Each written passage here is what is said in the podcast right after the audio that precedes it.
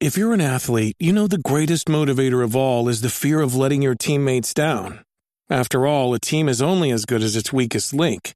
So you owe it to those wearing the same jersey as you to be your best every time you step on the field. That's why there's no vape in team. When you vape, you can expose your lungs to toxic chemicals that can damage your lungs. If you're a step behind, the team's a step behind. Brought to you by The Real Cost and the FDA.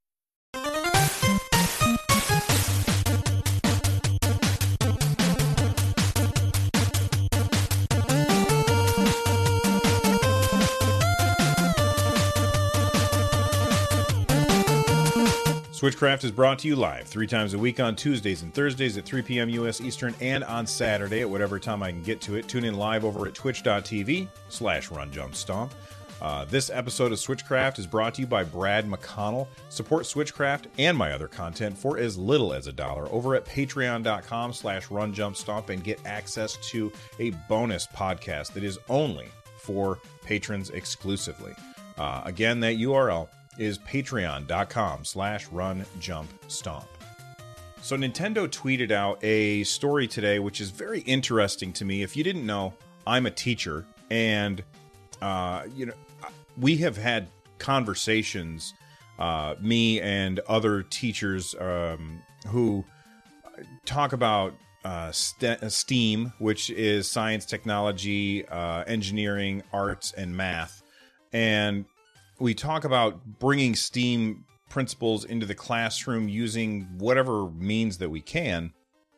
And somebody had brought up uh, Nintendo Labo as a really good way to introduce this kind of stuff in an elementary classroom. Uh, I and I teach higher level stuff, so um, this isn't something I would ever use in my classroom. But I think that Nintendo Labo is definitely a good way to teach kids about STEAM um, and apparently, I'm not the only one that thinks so. Nintendo and the Institute of Play are teaming up to bring Nintendo Labo to elementary classrooms nationwide to to promote basic STEAM principles uh, and help make learning more fun. Which is, you know, as a teacher, I understand that sometimes learning is not fun. Sometimes it's just work but it's always awesome when you can also find a way to make it really enjoyable at the same time. Uh, so this is you can find this information at labo.nintendo.com slash classroom. Uh, and it says here, uh, Nintendo Labo is heading to schools across the country in a new program designed to inspire kids with fun learning activities. Uh, during the 2018 2019 school year, the program will be in approximately 100 classrooms for grades two to four. Uh, you have to apply to get them to come to you. Um, and uh, I think that that's really, really cool. Now, the the big question as a teacher that I would ask, and I don't see it here in the uh, in the frequently asked questions, is how much does this cost? Now, what I would say is that my guess is that because you're applying to be part of this, it doesn't cost anything. Uh, Nintendo will bring you the stuff. They will let you show it off in your classroom, and then they will take all that stuff with them when they go, which is fine. I totally understand that. Nintendo certainly can't be in the business of giving away this stuff. But it's tough to like when you find something that works really really well in your classroom it's really tough to to say well okay that's awesome but i can't use it next year because we got to buy all this stuff. And i mean just just if you look at the picture that they're showing here there's in, in just the picture that i am i'm looking at here i see uh one two three nintendo switches being used. That's a cost of $900 for just three of them. That doesn't even include the cost of using Nintendo Labo in the classroom, uh, which you have to buy all that cardboard stuff. And, you know, you can use the Switch over and over, but the cardboard stuff you would have to rebuy every year. So while I think that this is awesome and I'm happy to see Nintendo do this, what I would really prefer is if they would make a if they want to do this, I think it would be much better for both Nintendo and the kids and the educators if Nintendo would work with the Institute of Play or whatever to make a cheaper version of the Nintendo Switch, something that doesn't cost $300 for one. And uh, if, if that means that it, you know, it doesn't have the, I, you know, I don't know how you can really lower the cost because the, the Nintendo Labo uses the Joy Cons for so much, and the Joy Cons are a big expense of the Nintendo Switch. I just know as a teacher, I don't like to use something that I can't continue to use uh, year after year. And this looks like it's just far too expensive uh, to be uh, feasible, I guess is the word that I'm looking for. Uh, but I'm curious as to what you guys all think about this. Let me know what you think about uh, Nintendo bringing Labo to the classroom. Uh, to sum up my feelings about it, I would say it's a really good idea, far too expensive to be feasible. And because of that, it'll probably never get used uh, outside of Nintendo coming to certain classrooms or um, you know, school districts that have ridiculous amounts of money because they happen to be in an area that is very influential and has lots of money because that's how we pay for our school system is by uh, property taxes and the people who have buckets of cash well their their houses cost a lot and their property taxes are really high and so those schools tend to have like the best programs and things like that Whereas if uh, you live in a poor area, you're definitely not going to be able to afford to pick up something like this for the uh, for the Nintendo Switch. Uh, let me know what you guys think. I I think it's very interesting, but it's completely, it's probably not doable.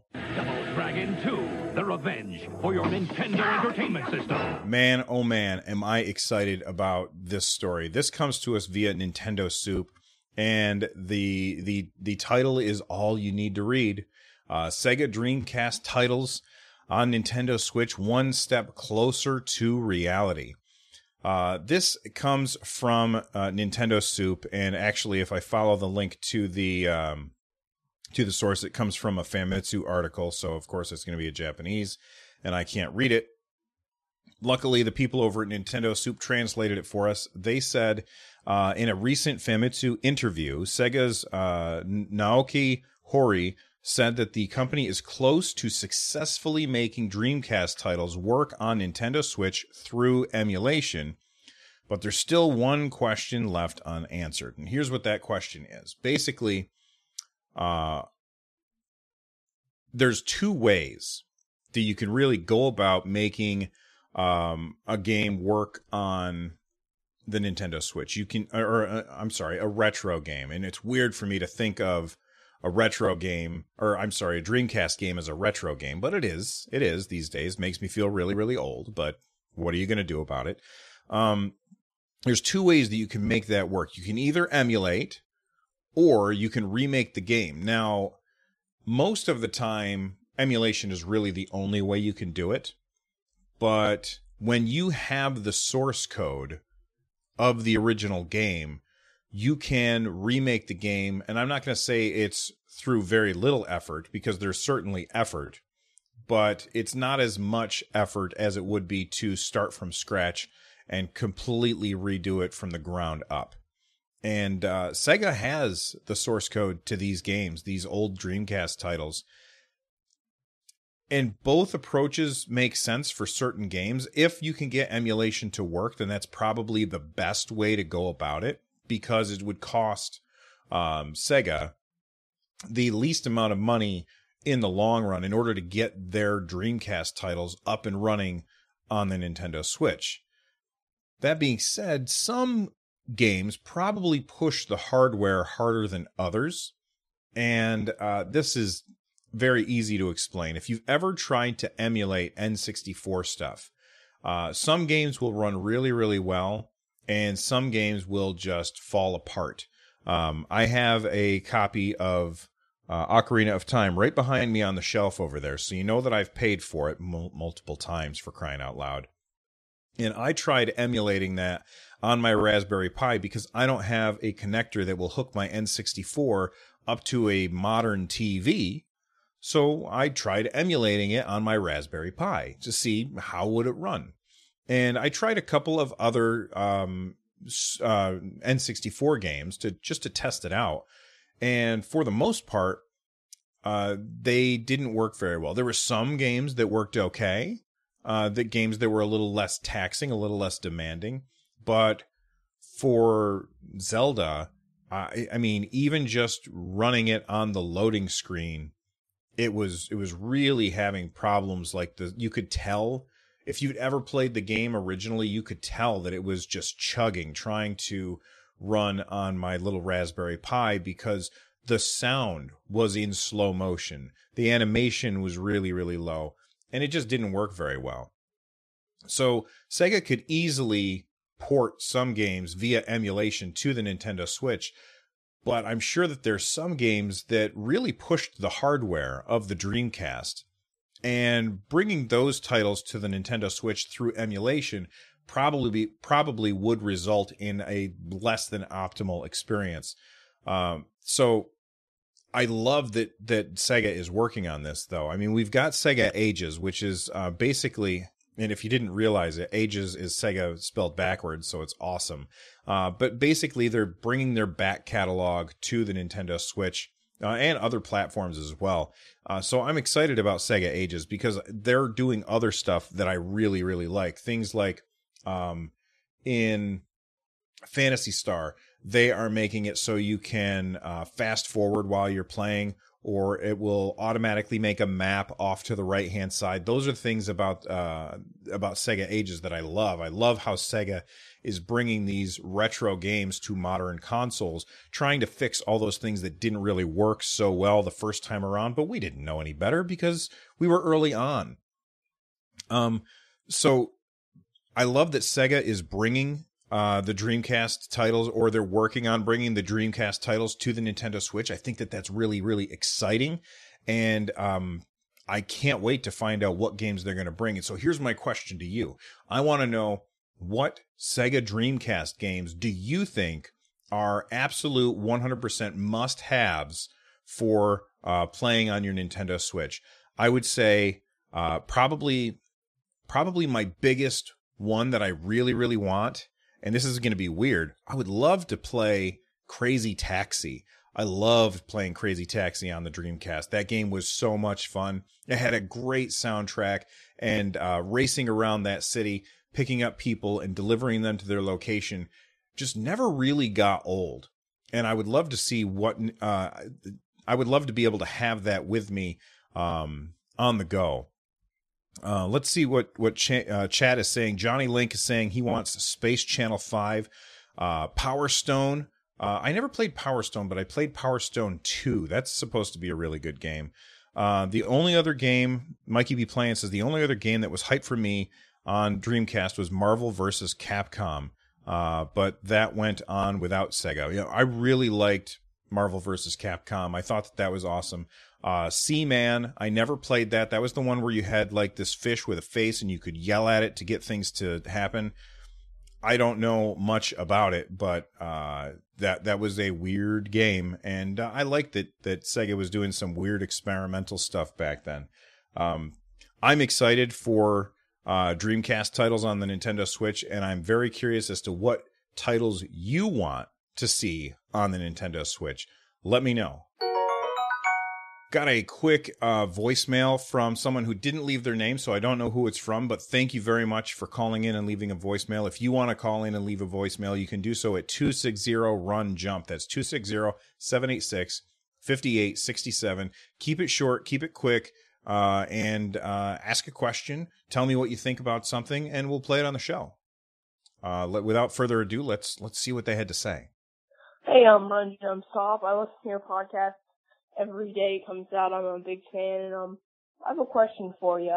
Um, would you, which one do you think I should probably pick up, Starlink or Dark Souls? if you could please talk about it on your next podcast, that would be awesome. I I love your show. Thank you. Thank you so much for uh, calling and leaving a voicemail. I really appreciate it. Uh, it was a little hard to hear, uh, but of course, Google transcribed it for me so I could see exactly what you said. Uh, they they were basically wondering what should they pick up. They've got two big games coming out right now. We've got Starlink and Rogue Legacy, or not Rogue Legacy. We're going to talk about that in a second. Starlink and Dark Souls. I've got Rogue Legacy on the mind, uh, but they want to know which ones they should pick up. And I have to say, without any information about what kind of games that you like, I would say that probably Starlink because Dark Souls is the kind of game that is made for a very, very specific type of person. Somebody that really, really likes a challenge and doesn't get frustrated easily. And I don't know if that's what you're like, but I feel like Starlink is made for a more general audience. Um, I would say that, I mean, even if, even if you get in, if you get into trouble playing Starlink, you could, you know, if you have extra ships, you can just pop those ships on and pick up right where you left off. Um, although it's perfectly possible for you to play the whole game without any ships. Uh, that being said, when you play Dark Souls, you're going to be slamming your face into the wall over and over and over again, trying to defeat these bosses. It is an extremely unforgiving style of game. And I think that's why a lot of people like it so much. So, knowing uh, nothing about what kind of games you tend to like, I would recommend that you would go for Starlink just because I feel like that has a broader appeal and uh, Dark Souls has a much more hardcore feel to it. And I would I would hesitate to recommend that to somebody who I don't know much about because you could easily get frustrated in that game and not want to play it anymore. Uh, but thank you so much for calling and listening to the show. Uh, you're awesome.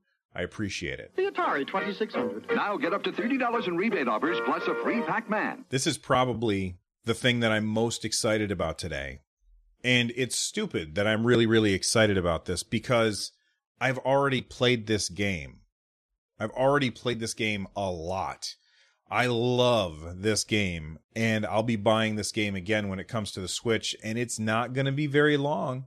It's Rogue Legacy, and if you've never played Rogue Legacy, let me explain exactly what kind of game it is. It is a roguelike. Uh, basically, if you've never played a roguelike, this is how it works you make a character. Well, actually, in this, you don't make a character. You choose uh, from a set of random characters. You go into the dungeon.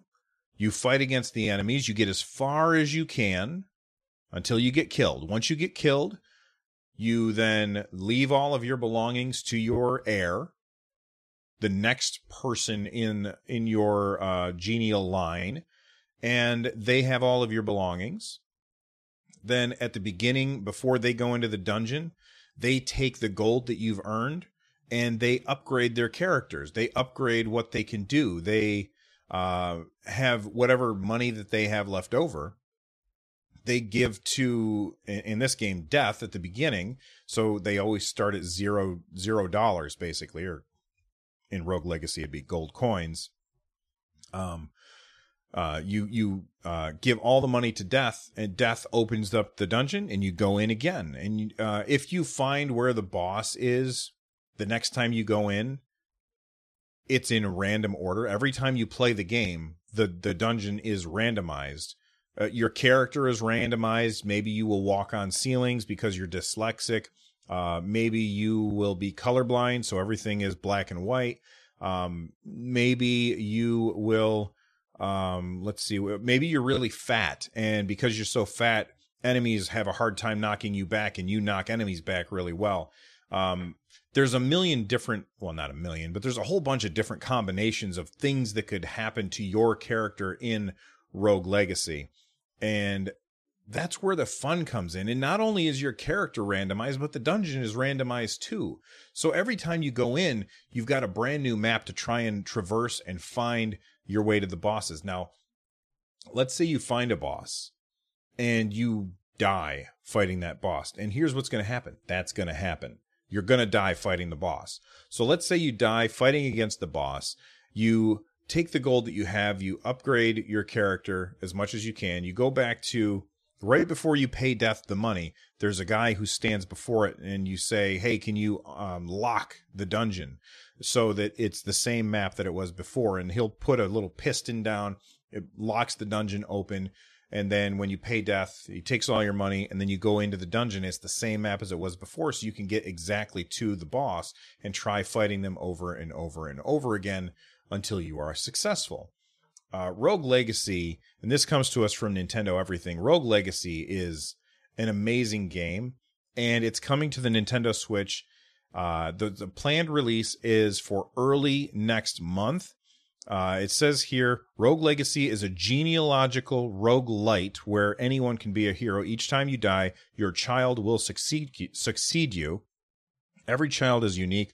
One child might be colorblind, another one might have vertigo, they could even be a dwarf, and that's okay because no one's perfect and you don't have to be perfect to win this game, but you do have to be pretty darn good because the game is pretty hard.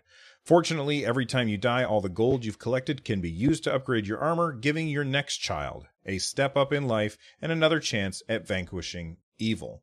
Uh, the game's going to come out for 15 bucks, I think. It comes out on November 6th, which is awesome. Uh, that's actually in the US, that's election day. So go vote and then pick up Rogue Legacy uh, on the Nintendo eShop. I'm definitely going to be buying this game. I, am a huge fan of Rogue Legacy, and being able to take it anywhere is very, very promising to me. And I know that there's a lot of people out there who've played the game a million times and have probably already beat it both on the Vita, probably on the PlayStation, maybe on the PC, probably on, you know, whatever the Intellivision. This is a game that's been on a lot of different platforms. And having it come to the Nintendo Switch is very exciting to me because it's just so great. And being able to just take it out and play it anytime is wonderful. This is one of those games, and I know it's kind of a cliche, but this is one of those games that is perfect, perfect for the Switch. So, Rogue Legacy coming on November 6th. I can't wait. I can't wait to play it.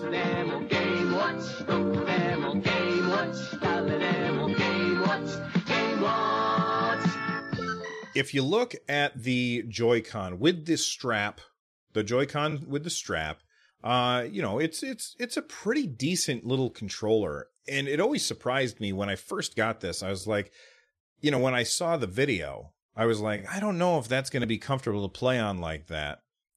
But the first time that I did it, I was like, oh, okay. That's actually pretty good. Now, I will say this whenever I play with the Joy Cons and I don't have, um, like if I play with the Joy Cons uh, if you're just listening to the audio of the podcast, then I'm sorry. But if if if if I ever play with the Joy Cons where they're split, where I'm holding one in each hand, and um, let's say I'm playing, I don't know, I, I will say Breath of the Wild because it's my favorite. It's my favorite game. Uh, so let's say I'm playing Breath of the Wild and I'm playing like this, which I I do sometimes. Uh, this is how I prefer to play it, where they're split and I don't have the straps on the Joy Cons. That being said, if I'm ever playing where I hold a single Joy-Con sideways, like like I'm showing to the camera now, uh, I like to have the strap on there because it's more comfortable and it's much easier to hit the SL and SR buttons. That being said, most of the time I ignore third-party uh, accessories. I'm I'm I've never really been somebody who gets into third-party accessories, but I will say that I think that this is pretty good but it could be a million times better. And it looks like there is a uh, a replacement for those straps. Uh, this comes to us from Siliconera, and uh, basically they're saying Cyber Gadget is making single Joy-Con mini grips that are more comfortable. And as you look at this, I really like the look of these because the the buttons look like they are much bigger. The SL and SR buttons look like they're much bigger, and they're actually kind of pushed out on the outermost sides. If you're just listening, I would suggest you look at the uh, the link in the show notes. Uh, but they look like they've they've kind of pushed out on the left and the right side of the controller to make them almost like a wing shaped, uh, to where as you get towards the middle of the controller, the buttons get closer. Almost looks more like a trigger. And I would say that that looks a lot more comfortable than the one that Nintendo designed. Now, there's I don't think that this is a bad design, the one that Nintendo designed. But I think that this one that Cyber Gadget is making, it looks better. And for the most part, I don't know that you can really screw this up, uh, making uh, just some third party Joy-Con rails. There's no electronics in it. All it has to do is have a matching rail. Uh, so if you drop stuff, sorry about that for the audio people. Uh, if you've got the rail built the right way, then I think that you're going to be all set. And being able to slide these on, and they look a little thicker too uh, to make the controllers a little bigger. And here's another thing if you keep scrolling down, if you've gone to the show notes, or if you're watching it on YouTube or Twitch, uh, if you keep scrolling down, the bottom of them actually has like these little lumps that I think that kind of give you something to wrap your fingers around. I think it looks awesome. And uh, I don't know how much they cost.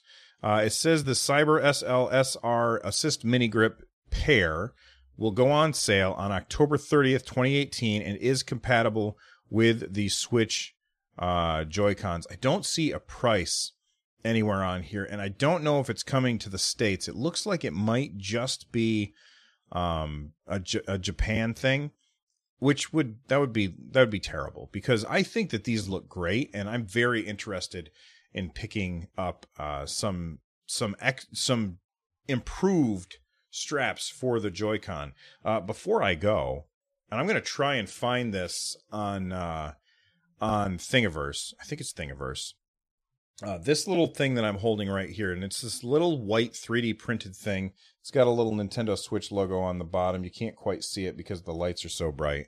Uh, this thing is really cool, and if you've got access to a 3D printer, it's a great way to store your Joy-Con um, straps because they slide right on the side. And if if you're just listening, I'm sorry, but you'll see what it is if you look at the link in the show notes. Uh, usually, I put my my Joy-Con straps on this, and then I just hang them from a hook in my office. Uh, and they keep them nice and neat all the time. And I can always find exactly where they are. Uh, very, very handy. So if you got access to a 3D printer, I will try and find the link to this on Thingiverse, and you can print off your own version of this because it's awesome. So the music that you heard at the beginning of the show was uh, by Bulby. You can follow their stuff over at uh, runjumpstomp.com slash music. And they've got this really cool song that I like a lot. It is uh, the Octopath Traveler Battle, and they remixed it as an 8 bit song, which is really, really good. So big thank you to Bulby for allowing me to use their music on the show. Uh, it's really, really good stuff. Uh, don't forget that if you want the full show, if you want to hear everything that happens, make sure that you watch live over at twitch.tv slash runjumpstomp. If you're looking for videos that you can watch after the fact, you can check those out over at youtube.com slash runjumpstomp. And if you're looking for ways to support the show, there's lots of ways that you can do that. Head on over to runjumpstomp.com slash thank you. There's lots and lots of links there that will help me create more content. One of the best ways to help is if you already buy stuff on Amazon, just click on the Amazon link there and use that as your bookmark for Amazon instead of your the the original Amazon link. Everything that you buy supports the show at no cost to you. It doesn't increase the cost of anything. Amazon just gives me a cut for sending people to them. Uh, so that is a really, really good way to support the show. In fact, the new studio lights that I have came directly from the support from you guys buying stuff on Amazon, and then Amazon gives me a little cut of it. And over time, that added enough added up to enough for me to buy these new studio lights, which I think. If you're listening to the podcast, you're like, "What new studio lights?" Well, if you're watching the show, then you would you should notice that it looks nicer in here. It looks nicer in here because I've got these huge um, umbrella lights, which really uh, diffuse the light makes everything look much, much nicer. So, again, thank you everybody for the support that has already come my way. You guys are amazing. Uh, the show wouldn't be the same without the live chat. So I want to thank the live chat for coming by and hanging out with me today. Uh, they're they've been typing exclamation point here in chat so that I will notice them because they're they're awesome people. Uh, and really, there's uh, there's a bunch of people, but only three of them wanted me to call their names, and that would be Kodiak Moonwolf, who says "Be awesome all," Johnny Link, who I saw streaming Marble Madness the other day over at Twitch, which was very interesting to watch somebody stream that because I used to play that game a bunch when I was a kid. And Vizard Spidey Noir, I always feel like I'm saying that name wrong. Uh, he says, Great show, RJS. Thank you guys for hanging out with me. You guys are fantastic. I appreciate it, and I will see everybody next time. Until then, bye bye.